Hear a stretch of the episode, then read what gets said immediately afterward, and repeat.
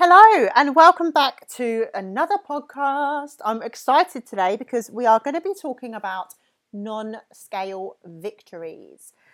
And the reason why I wanted to do a little session on this is because, you know, working with so many women, and it's so clear that there's this fixation um, that the number can define progress um, the number on the scales. And, you know, whilst it can be a really good indication that things are going in the right direction, there's so many things that affect our weight as women, you know, such as our hormones, our monthly cycle, water retention, sleep, stress, um, you know, what you ate the night before, have you been to the toilet? As gross as that sounds, everything has an impact. So, what I always encourage my clients to do um, is to focus on what I call non scale victories as well.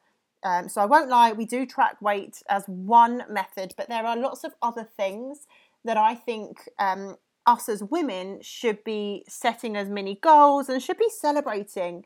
Um, and and our victories in the progress process of what we're trying to achieve, whether it be weight loss, toning up, building strength, um, things like that.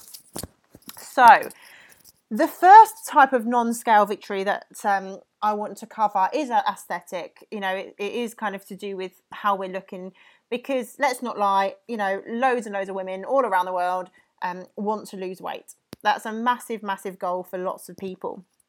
So the first one aesthetically is 100% take progress pictures, right? And I know that they can be so uncomfortable.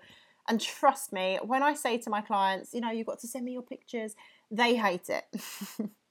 you know, nine times out of ten, I get a comment like, I don't really want to, or I don't feel comfortable. And honestly, like, there's nothing to be ashamed of. And um, the, the main reason why we do it, you know, is not to make my customers and clients feel uncomfortable, but it's to give them a good benchmark.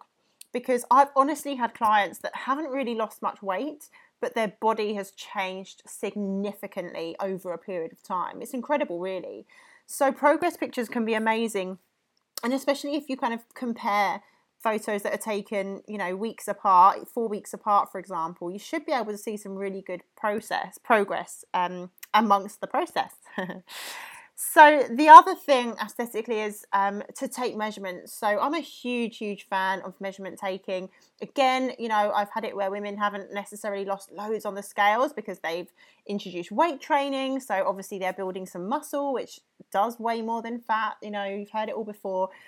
So taking measurements is super, super helpful. Again, it's just some other evidence that you are making progress and things are going in the right direction other than just the scales. So for aesthetics, it's pictures and measurements are key. Another form of non scale victory, right, is what I call process goals.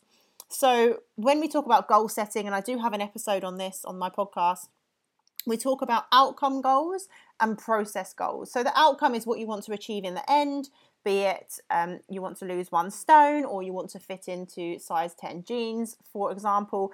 The process goals are what you're doing every single day to make that um, end goal happen. So, for example, you want to drink two litres of water every single day. You want to walk 10,000 steps every single day. Uh, you want to eat three portions of vegetables every single day. You get the gist, right? So, they're process goals. What do we do along the journey to help us get to our main outcome? So I think, you know, if you um, kind of have a little checklist and you're writing out three or four process goals, and you tick them off every single day, at the end of the week, like that's a victory, right? You've done that for seven days and you should be proud.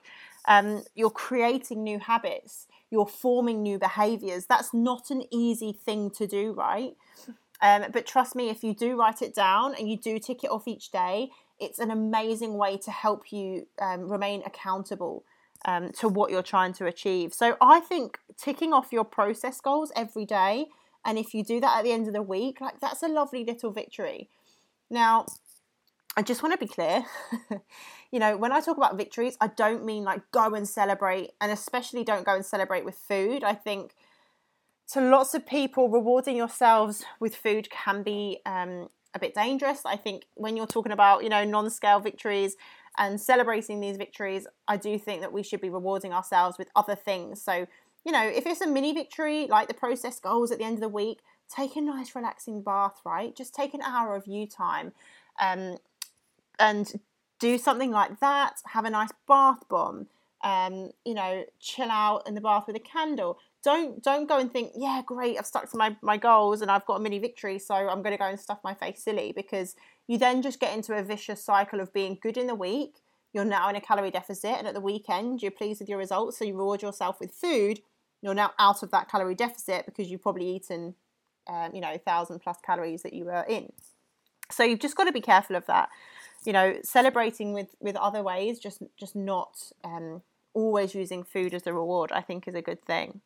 You know, bigger victories. You might have um, hit, you know, half a stone, or you might have hit um, you know, hitting your PBs, which I'm going to come onto in a minute, and you might be doing that for a month or so, and you might think, yeah, do you know what? I'm going to treat myself. I'm going to have a massage, a nice sports massage.